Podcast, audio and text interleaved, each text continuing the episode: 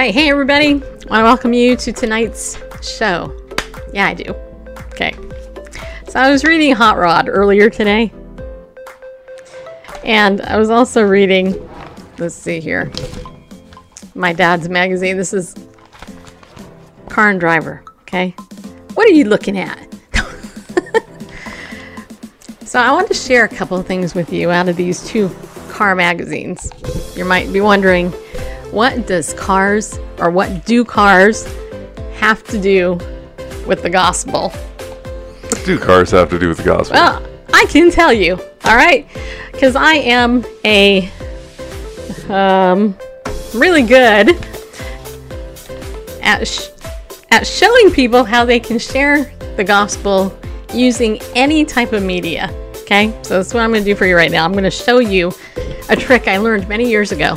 Okay, so but before I do, hi.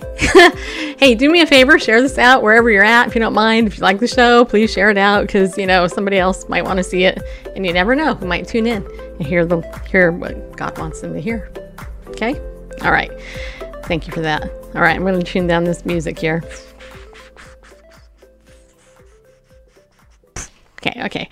We're going to get to the title of the show, which I think is something about 50 reasons why we're in the end times.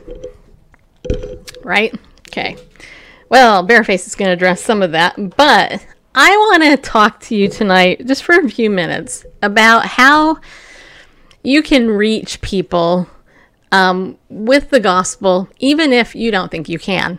And all it does is it takes a little bit of sanctified imagination. So earlier tonight, I was looking at my dad's magazine, uh, Hot Rod. Okay, so this is the latest issue. Uh, cheap crate engine buyer's guide hot rod and there's some really super cools there three of a kind okay and so i was looking at the cover and because the number one thing you have to know in a ma- regarding marketing not that i'm an expert but when it comes to magazines there's a reason they put stuff on the front cover, right? There's a reason that layout is that way. There's a reason why they have little blurb over there. There's a reason they put the headline that they put three of a kind. Um, I gotta move my hand there. Over here. Move my hand. Okay. Three of a kind, rescued and rebuilt. These cars are the definition of long term commitment. All right, so in my head, when I read that headline, I immediately thought of the Trinity. Okay? you might be going, huh? What? What are you talking about? But let's look at this. Okay, let's look at this just for, let's break it down just for a second. Okay, we got three of a kind. So you got the Holy, you got the, the Father, Son, and the Holy Spirit. Rescued and rebuilt. Huh.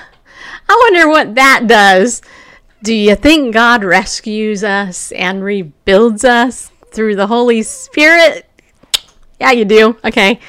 And then check this. These cars are the definition of long term commitment. What if you were to put these people are the definition of long term commitment? If you want to use the same lingo, you could do that. So, how may you tie hot rod into sharing the gospel, you could say, well, you know, the other day I was reading Hot Rod magazine, my favorite magazine, and uh, it was super cool. On the front, they had um, a Nova, by the way, 1969 Nova. Turns out, actually, I had a relative that had a, a Nova. I've been in one myself, to be honest. Um, and also 1940 Ford, which is really cool. But, and then at the bottom here, they got um, the 1967 Belvedere which is also a pretty amazing magazine. But the wording is interesting. So, three of a kind. So, it's talking about these different cars, right? You got that one, got that one, and then you got the one on the bottom here, right down there. Okay. And they're talking about how these cars are rescued and rebuilt. Now, let me ask you something. As a Christian, when God rescued you, what is his job but not to rebuild you. Right? Okay, you see the tie in? Okay. This is not a stretch. Okay. These cars are the definition of long term commitment. Well, hopefully, Lord willing, if you become a follower of Jesus, you're going to have long term commitment. All right. So that's that's just really quick how you could use that. Now, in this magazine, we have car and driver. What are you looking at? Drive the BMW M4 and you'll agree it's not about the nose. Okay? So, here is the cover, car and driver. What are you looking at? well, it's a, it's not about the nose, which is, you know, right here, you know, on the on the thing there. I can't do that very thing. But hey, let's just admit, man, some of these cars are super awesome looking. You know, I, I own a convertible Sebring and it's uh, what year is it, Randall? 2006. Six. I own a 2006 car. Uh, it has a key. It doesn't have any electronics in it like my like the new cars.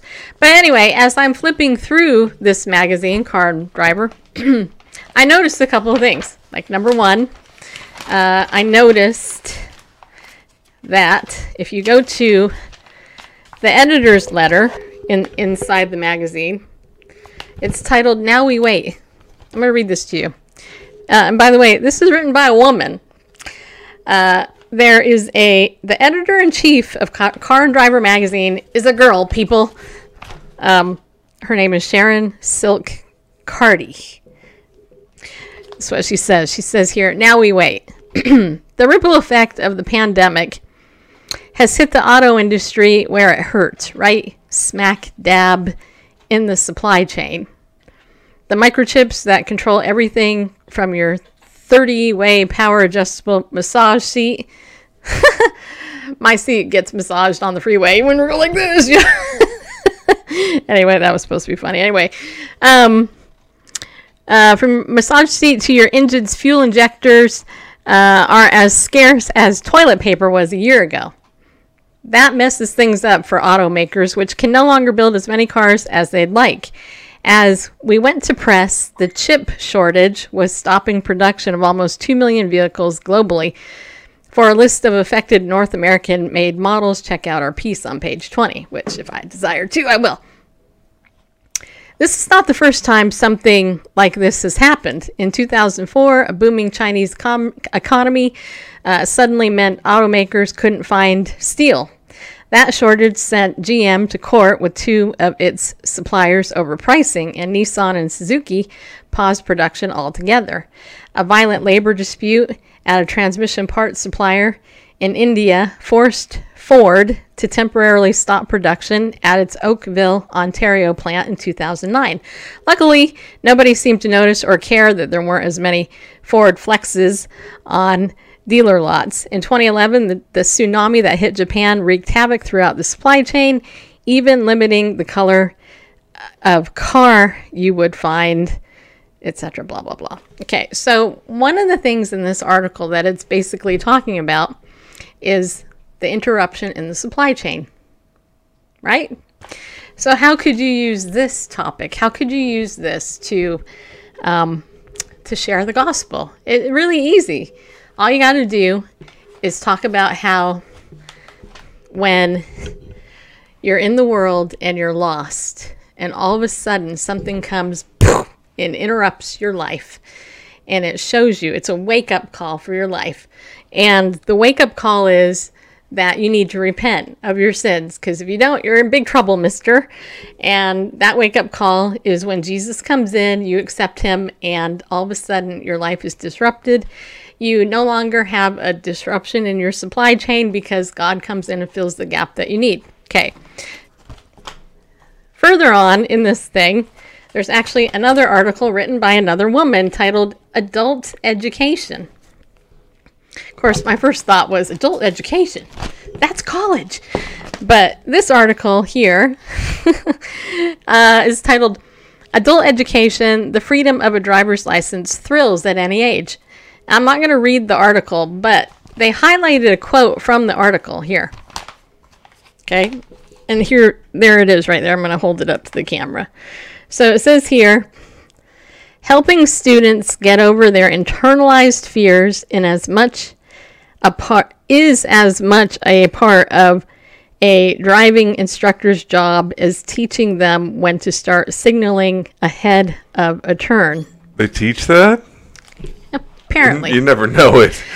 So, so how would I use this to open up a conversation about Jesus or, or, uh, or something? Really easy, actually. So, you look at this, and um, the heading right above here. You can't probably see it because it's really little, but it's right, right over there. Right there, it's small. It says therapeutic driving. Now, you know, it's so funny because I personally don't get really all that upset in traffic for the most part. I'm very laid back. In fact, I used to I used to drive when I was younger, I used to drive when I was angry in order to help calm myself down. I got over that. I learned self-control by driving when I was mad. True story. That's what I had to do. Um, there's not a lot that gets me really upset when I drive. Randall, on the other hand, he's always talking about whoever is around us. Me, I'm just like, would you shut up, Randall? You know, just shush. I don't want to hear that. Anyway, um, but this quote caught my attention because it says here, helping students get over their internalized fears is as much a part of a driving instructor's job as teaching them when to start signaling ahead of a turn. So, what this is what this is saying is that okay, a driving instructor has to talk to the emotional heart of the person that's learning to drive, right? We can teach the car the mechanics, you know, turning on the signal, you know, whenever, however that happens. I don't know. It just happened naturally because I, I don't remember ever being taught it. But here, if you're going to apply this to your Christian walk, it would be very easy to say, you know what? The, the point of this class is to help you get over whatever your internalized fears are about reading the Word of God on a daily ba- basis or sharing the gospel. What is that internalized fear that you have that hinders you from sharing the gospel? What is um, your internalized fear about maybe praying? You know, some people struggle with prayer. Um, you know, let's let's talk about that. Let's dig deeper and see what is there. I could teach you the mechanics of how to open a Bible and how to read the words. You know, I mean, you got to learn how. To, you know, you can read the words, but but what is it that hinders you? What's the fear that hinders you from being able to apply what you read, and and and get from the point of where you are no longer just a hearer of the word, but a doer only. You know what I mean? and and it really comes it, it comes down to being able to address these issues and it also comes down to um, disrupting the things that hinder you so that you can move forward. And that's what i'm all about. Um, I, I don't like when people are stuck. Drives me crazy when people are stuck. It's like you know? It's like just take a step. You know if you fall it's okay but you got to identify what that fear is you know, like like here's the fear a lot of people have. A lot of people are afraid to read the Bible because they're afraid they're not going to understand it. Or they're afraid that it's just going to reveal too much about them, right? True story. And so people, and, and I'm just saying this because there there was a little po- little short time in my life where I was like, I ain't reading the Bible because every time I read it, I'm going to get convicted, right?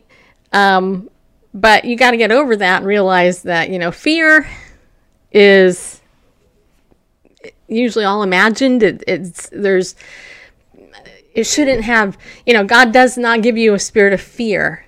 He gives you a spirit of power, love, and a sound mind. Um, and so, if I was using this as a tool to open up a conversation about God, you know, that's that's some of the ways I can even use Hot Rod and Car and Driver to do it. And if you look at the back, uh, the back of this this car, the car and driver says its only purpose is all purpose. That would be really an interesting way to open up a conversation. What do you think the only purpose of God's word is? Do you think it's all purpose? Do you think it's an all purpose book um, or more? I don't know. Those are just a couple thoughts. I don't know, Bareface, if you have any thoughts about that, but that's all I got. Fascinating. It's called Thinking Outside of the Box. So is the show over now, or are we going to get to some of these articles? No, but but but you know what I'm talking about, right? You, yeah, it, it's not hard to engage the culture if you can just look at what the culture is saying right? And then pull that principle Yeah. from them. There's a talking point to yeah, be found. Is that what- hey, I'm trying, people. You know, I'm trying. Just trying, people. Okay, all right. So yeah, we want to we want to go ahead. We want to um we want to uh, talk tonight about a number of different things. Um, but you know, uh, there are 50 reasons why we are currently in the end times, right? Um, and I don't know if Randall, did you want to open up with the Hebrews passage? Um, yeah, I could do that. I mean, I don't have it uh, pulled up, but What? You don't have it pulled up. I mean, um, I could quote it, but I'll go ahead and uh, what's the pick a translation? Well, I know you want to do New American Standard or the NASB, nearly a spiritual Bible. Um, but Seriously, sure. are you bagging on the New American Standard? I'm bagging Really? on I'm bagging on every English translation these days. They all have their issues, but um, yeah, I should uh, make You ever sure. get a high pitched sound in your ear? Well, that's what just happened to me. All right. it happens. It comes and goes. I should make sure that I'm able to capture the window here. There we go. There we go.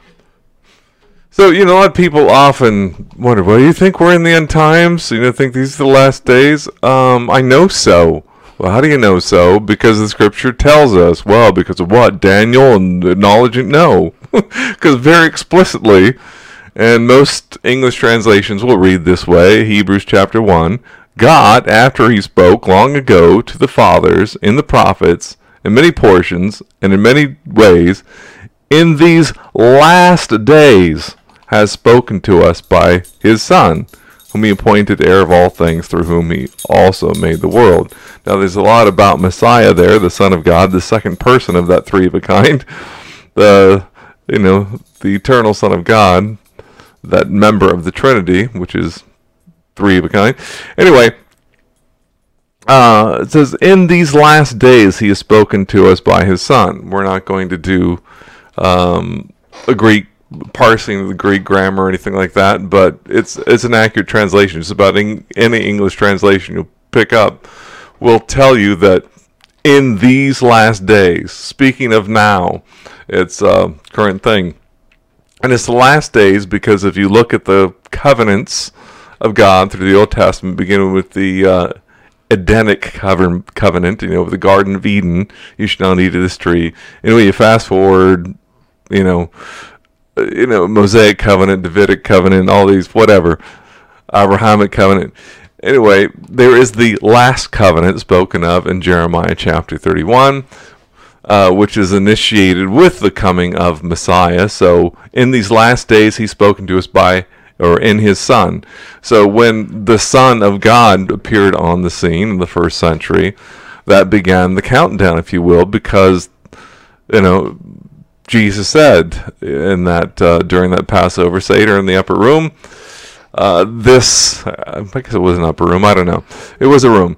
Anyway, he said, you know, this this cup is the new covenant in my blood. He didn't say a new covenant. It was the new covenant. They would have understood it was the new covenant prophesied of in uh, Jeremiah, and so it's it's the final covenant. So with his coming is the last days. You know, sort of the clock started ticking. You know, the last days countdown, and we're nearly two thousand years in. It's one of my pet peeves when people say over two thousand years ago, because they can't do math. Um, it's because somehow they think AD means after. Okay, you don't have Anyway. to go on that rant. Okay. Anyway, but anyway, so we're, we're, in, the, we're in the last days because the Bible says we're in the last days. Right. Ever since Christ came, these are the last days.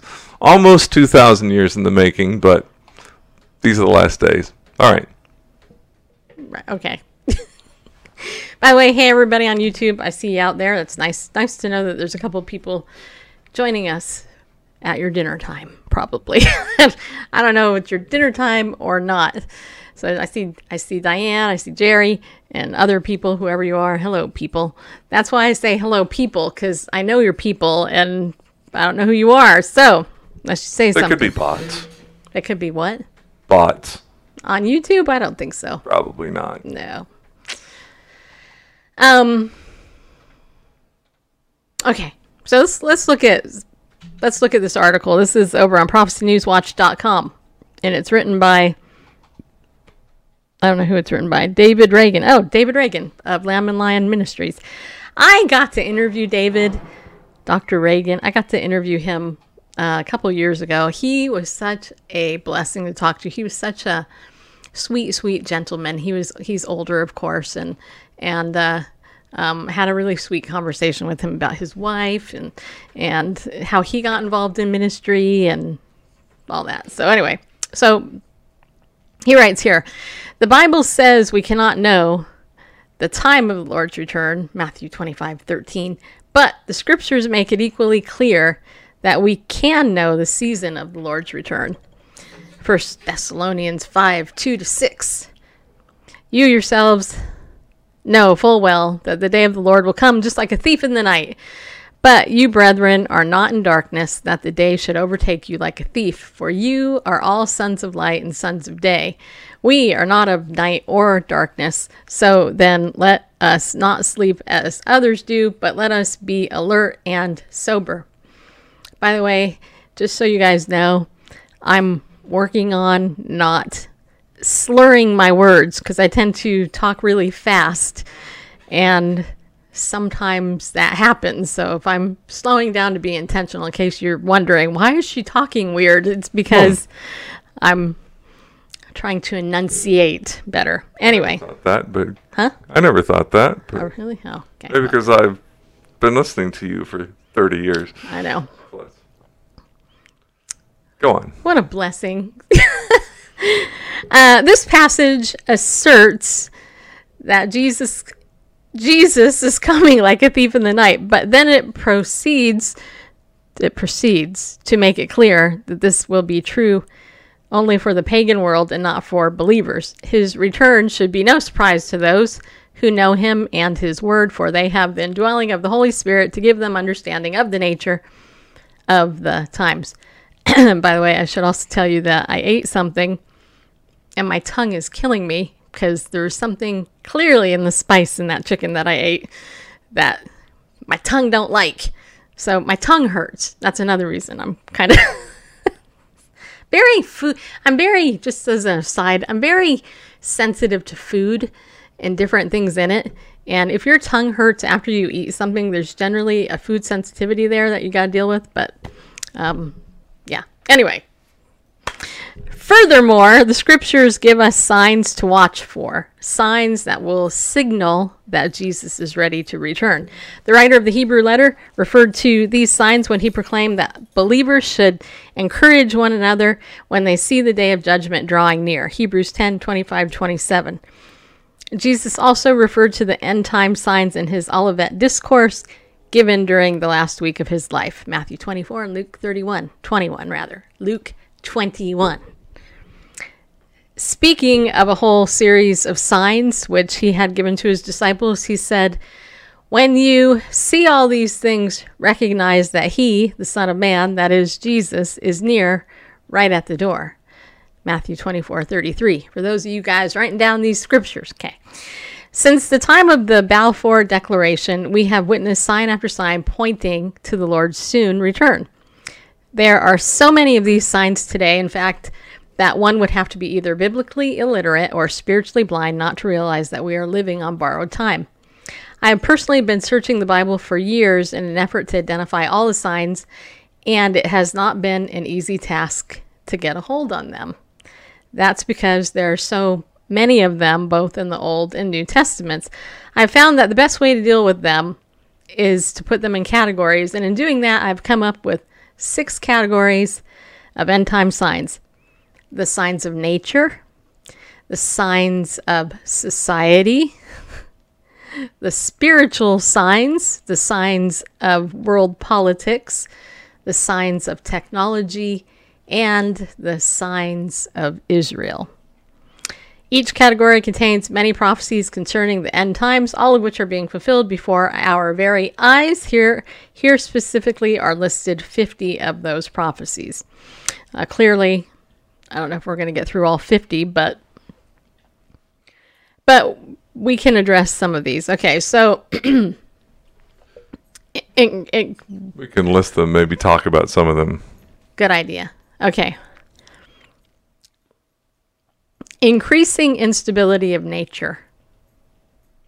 Okay. Increasing lawlessness and violence. So that one's obvious. That one is so obvious. That's totally obvious. Okay. Increasing immorality. Uh, yeah. yeah. Increasing materialism. Increasing hedonism which is really sick if you think about it. I mean, if you really think about what hedon, hedonism is, it's it's uh Love of pleasure. it's just yeah, it's bad. Increasing influence of humanism. Mhm. Depraved entertainment. And I would say honestly that that really for me is probably one of the biggest ones because I'm not old. I'm middle-aged, you know what I mean? And I just remember when I was a child, there was considerable more decency on TV than there is now. I don't have cable TV. Uh, we we don't subscribe to anything. I think we have Amazon Prime because I have Amazon Prime and we can get that, but we don't get anything um, because there is nothing today that hasn't been touched by by immorality in some way and just the deprivation of it. Um, Yeah, it uh, used to be that you know you you went to whatever the X-rated theater for the stuff that's now R-rated, Yeah. maybe even PG-13, some of it, but it uh, back in the advent of cable TV in the you know late '70s, mid to late '70s, they got around all the FCC broadcast regulations because it wasn't a broadcast; it was considered a more of a private thing, cable. But they just opened the door to all sorts of. It's mainstream now. It's Okay. it's even on the airwaves and yeah. anyway. Okay, I see Sharon is there. Hi, Sharon, and so is Barb. Um. Okay. All right. Um. Back to the list here. Okay, calling evil good and good evil. I always quote that Isaiah five twenty. Um, is uh, that's true. Okay, so let's talk about that a minute. What does our society call good? That's actually evil. Uh, let's see. Um, Pumping children's full of opposite sex hormones and and um, affirming and celebrating delusion, something that might otherwise grow out of where it's been where it's been proven that kids will grow out of these phases phases, but and we've got a um, the sexual anarchy contingent that's jumping in quickly and saying, "No, they're transgender," and Right. you know before they you know grow up, before they're out of puberty, um, which they would normally recognize their own you know Yeah. sexuality. They want to get him before then. Coincidence? Gay No. marriage. Yeah. They call that good, and it's evil. Abortion, they call Yeah. that good. By the way, Oh, TD women's Jakes- we call it, it's not abortion. Women's health. Come on, don't call it abortion. call No, it women's it's health. dealing with women's reproductive rights. You know, I was thinking Yeah, about that. rights even, not just health, but rights. I have to tell you something about that. You know, as a woman, I was thinking about this the other day. If you really stop and think about who you are, Have you ever just like stared at your hand and freaked yourself out because you're like, oh, this is me. How do I get to become me? You know, it's like, how do I get here in this body? You know, um, I mean, you can kind of play mind games with yourself, but um, but we won't go to that part. Um, when you, I was thinking the other day, and and this just will give you a little peek inside my head. So I was thinking the other day, I never had a child. I never got pregnant, never had a miscarriage. Um, and um, and yet, I often wondered what it would be like to be pregnant, um, to have a child, to you know have my body, well, you know, carry a baby, um, go through the birthing process. Uh, I've I've imagined in my mind the horror that it could be, the pain that w- that it would be, um, the I've heard so many horror stories from women about about how horrible pregnancy is and stuff. But then I've also heard some really sweet stories too, you know, about how great it was and, and you know, every woman who goes through birth, you know, at initially, you know, had they're scared in the beginning, but then when the birth when the contractions start start, you know, and it's just your body naturally knows what to do. You just end up doing it. And then the joy of having the baby in your arms and dealing with breastfeeding and, you know, and stuff like that. I was just thinking about all of it because I've never experienced it. Never thought of it at all. And yet, as I was thinking about it, I was thinking, what an amazing creator that God was so cool in making humans reproduce you know, going going back to Adam and Eve, you know, hey, be fruitful and multiply the whole earth, right? And just thinking how brilliant and it's beyond brilliant that that God's creation was. He he gave us organs, he gave us body parts that fit together in order to mix the different seed and egg from the thing. And then you know only he could see like the mo- the point of conception and just how he knits it and makes this human life. And 9 months for it to grow inside the baby inside the womb. The womb is like perfect. It's warm. It's safe. It gets the baby gets nourished. Um, bones are developed. Eyeballs are developed. You know the, the gender of the baby is developed it, it's a miracle. It is a miracle. Human life is a miracle.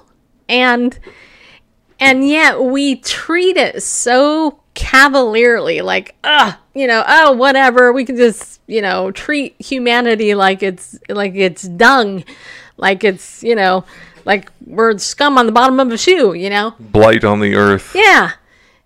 And i was just thinking about that. And i was thinking if there is no creator then please show me somebody that can create the magnificent, beautiful man and woman that God made. I mean, when you think about it, man and women, the way we're built is beautiful. I mean, women, God created with extra fat on us. He gave us breasts to nurture. He gave us hips. He gave us, you know, nice figure, nice, beautiful hair. You know, he gave us nurturing spirits and like to love and to cuddle and you know just to to to to be nurturers, right? And man, I mean, I look at Randall. Randall is buff. I don't know you guys can't see him naked, but I can. And what I can tell you is that man's got he is he's but he's in better shape now than he was when I married him. He he's got some muscles on him and and you know he's pretty hot, man. I'm just saying, just just saying.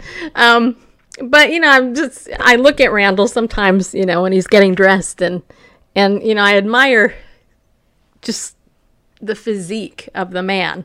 You know, the the muscles, the strong shoulders, the you know, the chest, you know, and other things. And you know, it's it's like that is good that is good. And yet, the blight on humanity, we treat it as if, you know, it doesn't matter. And I'm, I'm thinking, but God gave us eyes. He gave us this, these amazing hearing systems. He gave us taste buds. You know, He gave us hands. He gave us feet. Uh, admittedly, feet are funny looking, but whatever. He gave us feet. He gave us knees, ankles. You know, two hundred what, sixteen bones in our body, something like that, and and and and internal organs to flush out stuff, and you know, a heart that we can listen to, and and and it's just amazing. It's just amazing when you read the Word of God and you look look at the proverbs right i was reading proverbs this morning and i forgot what verse it was but basically said something like um a merry heart does good like medicine but a broken spirit crushes bones or something like that. And medically that's what they found. They found that hey if if you're happy and you know it clap your hands. Sorry. Sorry my bad. I'm so sorry. That see now that song's in your head and you can't get it out, can you? anyway, if you're happy, then um, you know that can lift your heart, right? It can make every every cell in your body, your whole body, it makes it happier, right? I mean, they've actually proven that if you just smile, that actually makes your mood better. You just smile, right? But if you're walking around all depressed, him and Han, uh, you got negative thinking, and you know, and you're, oh, I suck at life, you know, you know, everything's dark cloud. If you're an Eeyore, in other words, then you know what? You're gonna die. You're gonna die quicker, and you're gonna be unhealthy. You're not gonna feel as good physically because everything that you're thinking is impacting your your body and you know, and and I can tell you honestly, it's so it would be so easy for me to go there. I mean, a couple of days ago, probably about a week ago, I cried for like almost three straight days. Literally. I mean, I couldn't stop crying. I was just crying, crying, crying, crying, crying, crying. I was exhausted, but I was crying and I just couldn't get myself out of it. And I'm grieving. You know, I mean, that's part of it. And I understood that. I had to keep telling myself, I'm I'm grieving. I can deal with this. I can get over this. Um, but then I had to go, okay, you know what? I got to put a time limit on this. And if I have to li- listen to the Bee Gees song, How Deep Is Your Love, 500 times because it makes me feel good, I'm going to. I'm going to do that because just that music, David played the harp, right? And it helped him and it helped Saul you know, sometimes it's easy to do, it's easy not to do. It's really easy to wallow, it's easy not to wallow. It's easy to dwell on the negative, it's easy not to dwell on the negative. It's more disciplined not to dwell on the negative, but you know, we're naturally, most people are naturally inclined toward the negative. Me, I'm not. I'm a sanguine by nature. And so um, I tend to look at everything through a, a happy filter for the most part. But don't mistake happiness for um, something that's not serious. Because I'm very, I'm very serious. I'm deeply serious about pretty much everything under the sun. Probably too serious, but you can be very serious and happy. You know, you can care deeply and and still be happy. So anyway, all that to say, all that was for free. Okay. Um. All right, increasing use of drugs. Yeah, that's very evident. Increasing blasphemy. Oh, yeah, that's totally evident. Increasing paganism, increasing despair. I think that's one of the biggest ones right there is despair. Wouldn't you agree on that one, Randall? Totally. You know, I mean, if that you want, goes with the increasing use of drugs, and the biggest yeah. one of the increase in drugs, the category is the is the antidepressants, which have yeah skyrocketed. Yeah. Signs in the heavens. Now that's an interesting one because um, there has been a lot of signs in the heavens, right? I mean, we talked about last night. Yeah, we talked about that a little bit. Increasing knowledge. This is uh, probably the one that a lot of people kind of take for granted now. But like when you and me were little, and a lot of you listening, we had no internet, right? We didn't say, "Hey Siri." Right? Glad you didn't say that. Hey, hey, my computer didn't say anything. That's good. Hey Siri, tell me a joke. Oh wait, hold on. All right, hey Siri. Oh, can't hear anything. That's good. It's because my thing's plugged in. Oh. All right. All right, we'll do this one more time. Hey Siri. Hmm? Yeah, you hear that? Hmm. What an Not attitude, well. huh? Hey Siri, are you better than Alexa? I offer no resistance to helpful assistance. All right, whatever. Anyway, she said, I offer no resistance to helpful assistance. Hmm. Okay, that was supposed to be funny. Oh. Whatever. Anyway, increasing knowledge is definitely it. The internet has corrupted us um, because we have more knowledge than we know what to do with. Okay. A lot of falsehoods too, Yeah. but that doesn't say true knowledge. Just knowledge, knowledge of truth and fiction. increasing travel. Mm-hmm. Uh, the explosion of cults. That's a big one. Oh my gosh. Okay, let me talk about that just for a minute. Many years ago, I, I went to Taylor Universities. I I, I had the opportunity to um to uh, take some correspondence courses at Taylor University, and one of the ones that I took was on the Kingdom of the Cults, Dr. Walter Ma- Martin's famous book which I read cover to cover because it was the textbook for the class.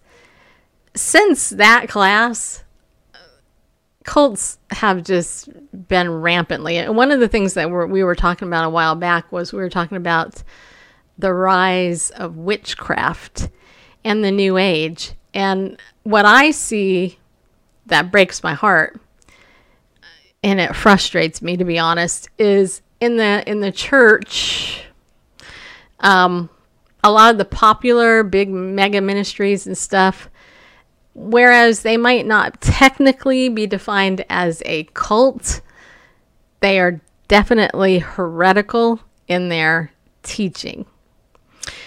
And, you know, they are uh, very, very dangerous. And yet at the same time, cults are nothing new. In the Bible, we have I mean, there's it talks about how many will come and Jesus, you know, saying that they're him, you know, they're that they're Jesus. So, um, I will just give you a quick tip. One of the things I learned in that class was that uh, Jehovah's Witnesses tend to target uneducated people.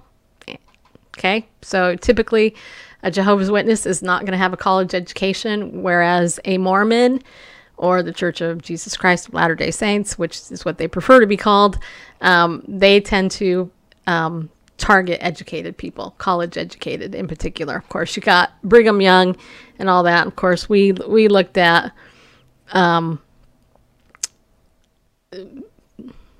other things. I'm not going to go go there, but we we've looked at a lot of different things. Um, and here, this is why cults succeed, though. They succeed because they keep people out of God's word right? If you're not reading God's word, it's going to be a lot easier to get sucked into a to a cult because cults often have narcissistic, charismatic leaders, and um, and they love bomb. They love bomb their people, you know, um, and they also give they give the recruitee something to do. This is very common in the in the LDS church in particular. I remember a friend of mine. Um, he he started going to the Mormon church because uh, they offered to give him pizza. he wanted to eat some pizza, so uh, he was trying to move, and they came. They tried to offer help moving. He accepted it, and then they kind of roped him in, and they gave him a title as elder. Next thing you know, he's going on a little mission, which he didn't really care about. All he cared about was the pe- the the pizza and the community and um, they the cults give people something to do and they're led by these charismatic leaders who tell them what to do and a lot of people well we're sheep right bah. hey, you know, uh, the shepherd over here said to go do this. Okay, yeah, let's do this. And they're usually very works based. They lack grace, um, and they they minimize Jesus altogether. So, um, one way that you can combat the cult is by reading the Bible. you know, and I highly recommend Precept Ministries because uh, Kay Arthur has, you know, essentially put inductive Bible study on the map where, you know, you learn to use the Bible as your own resource to, to study the Bible. That's how I was taught years ago. Um, and it's never failed me because if you're actually reading the Bible and then looking at what people say, you can compare it. And it's it's easy to discern, but you have to do it. You got to do it. Got to do the work. Yeah, the cults will have some uh, other source of of authority outside of the Bible. Yep. Uh, the proliferation of false Christs, which we've you know covered so many of that on this show over the time. Increase increasing apostasy in the church. That's something that like I was just talking about. I mean, uh, it would be really easy. I was telling um, some friends tonight we were talking, and it would be so easy for me to make this show all about exposing the error in the church.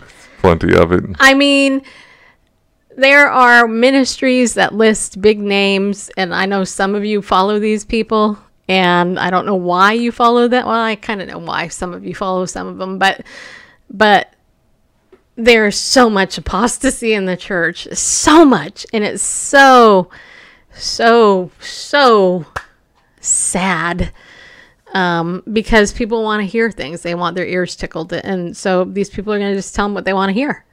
They're not going to tell them the hard stuff, right? They're not going to. They're not going to talk about sin. They're not going to talk about the blood of Jesus. They're not going to talk about crucifying your flesh. They're not going to talk about, you know, repenting. Um, you know, they're not going to talk about Christian persecution. They're not going to talk about, uh, hey, you know what? Sometimes you're going to be in need and, and in want sometimes you're going to get hurt in the church. Sometimes, you know, things happen. You're going to have to learn to be a abased and abound. Yeah, just like Paul. Mm-hmm. So, I mean, this this stuff is so so rampant, and and you know, one of the things I've learned over my years of doing this is to kind of step back from doing that type of, of show because it feeds into the negative image of the church as a whole. And I think now that I'm older, maybe a little wiser, I'm not going to say I'm super wise, but maybe a, a little bit wiser, it's like, look, you know what? This stuff never saves people. It just it just feeds into the discontent that's already out there. And God doesn't want us to be discontent. In fact, I was reading in Proverbs this morning, and the word grateful, grateful, be thankful. Actually, I was reading Col- I read Colossians. I read all of Colossians and some of Proverbs, and and but in Colossians, you know, we're we're looking at the supremacy of who Christ is, right? And so it's like we're told to put on compassion and kindness and gentleness and and these things that comfort us and we're told to put off wrath and you know anger and malice and all this. And it seems to me that sometimes it's really easy to feed into our flesh because let's be honest man if somebody does something to you you want to smack them in the nose you know? It's like hey in my flesh you just stay you know i, I used to I, randall can tell you i used to one of my favorite phrases was you know what? If you don't knock it off i'm going to hit you over head with a lead pipe. I mean that was that was me. I mean, if you put a gang jacket on me when I was in my 20s, I would have kicked your butt. Seriously. I was so ticked off at the world and people and I hated people. I hated I hated the church. I was like, Ugh, people in the church guys are a bunch of hypocrites, you know? I mean, I've gone down that route. I get it. But I was so hurt at that point in my life. I was angry, not so much at the church, but the church got my wrath because there was no other place for me to get to put it. Right?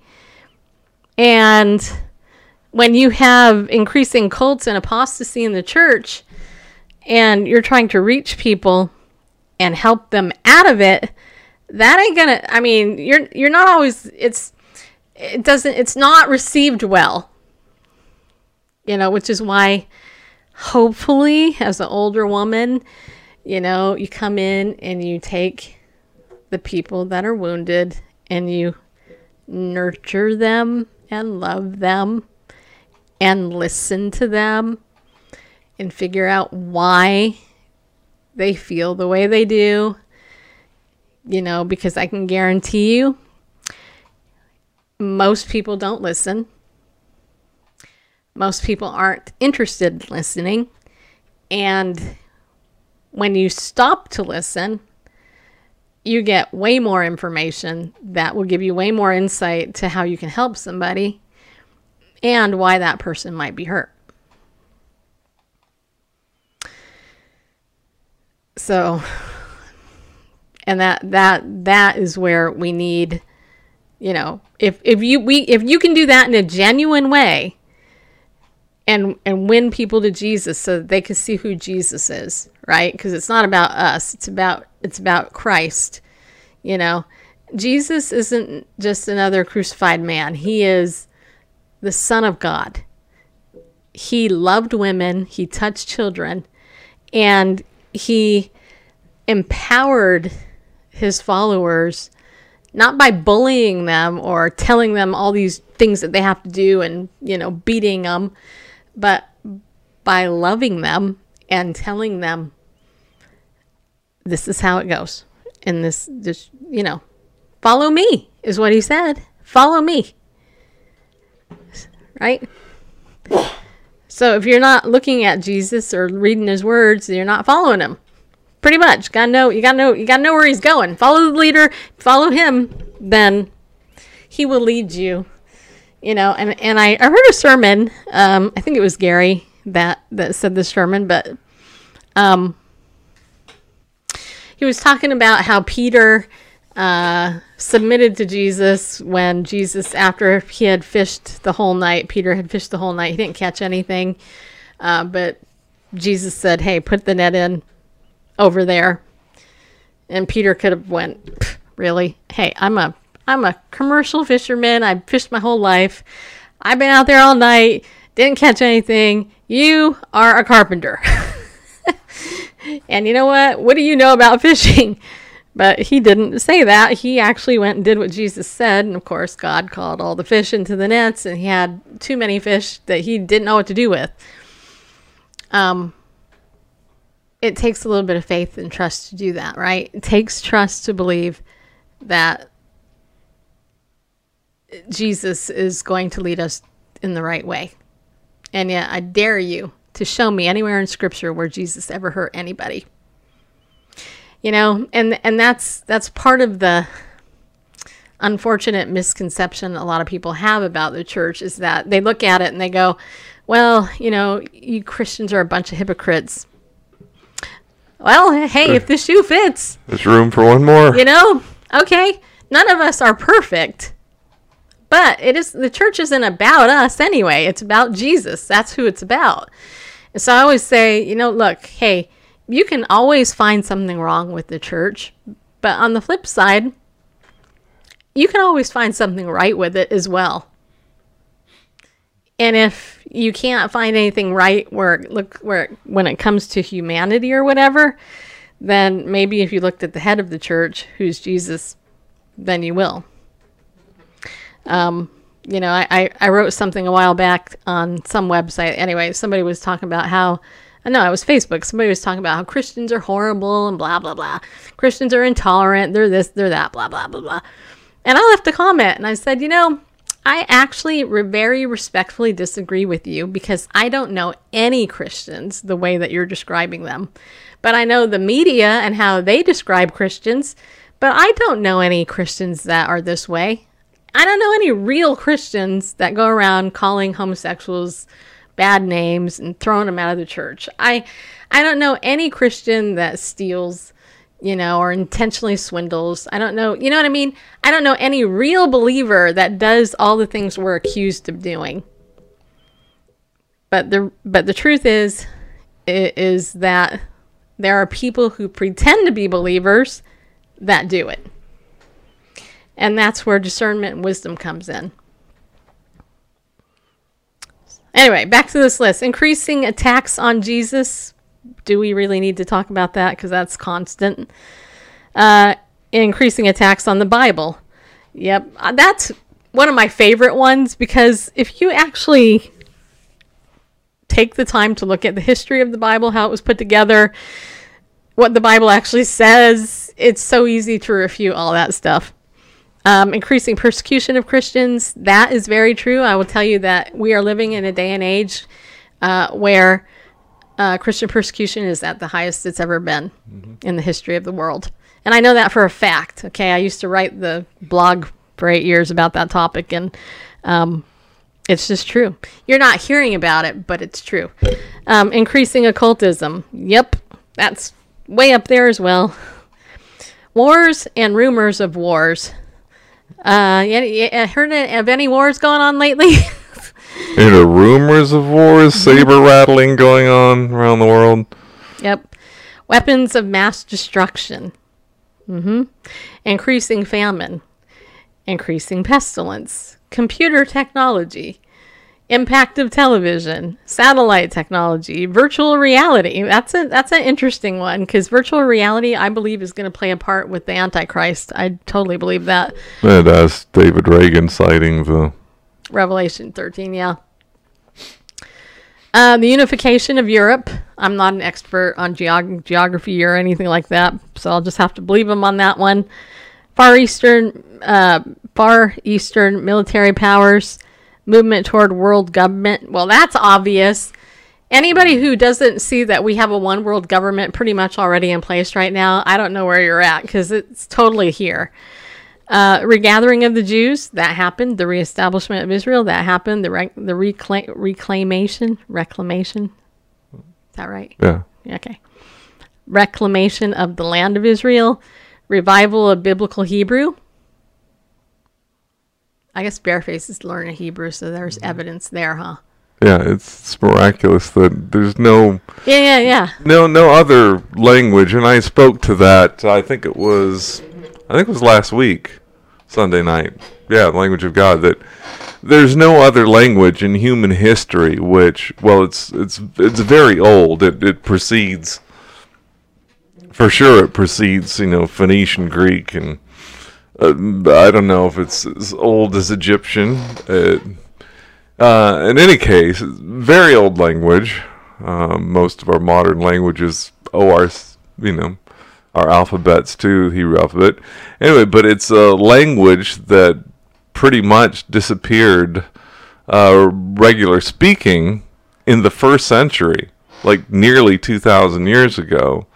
And not only do we have a nation that's reborn, the you know, the regathering of the Jews, the reestablishment of Israel, and the reclamation of the land of Israel in modern times, we also have a revival of the language, a language that was essentially Yeah. dead for nearly 2,000 years. There's, there's, I mean, sure, we still use Latin in, uh, you know, ac- academic circles, and the reason we use Latin is because it's no longer spoken, and so they feel like it can be preserved because it's not constantly changing on a daily basis. But I mean, but even Latin was a common language not too long ago.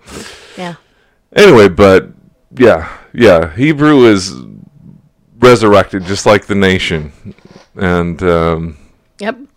Um, the reoccupation of Jerusalem, the resurgence of the Israeli military, refocusing on uh, world politics on Israel, Russian threat to Israel, Arab threat to Israel, the denial of the second coming. That's a big one. yeah, and that's there couldn't be a denial of the second coming. This was the first coming. Yep. Denial of creation by God. That's obvious. Uh, outpouring of the Holy Spirit.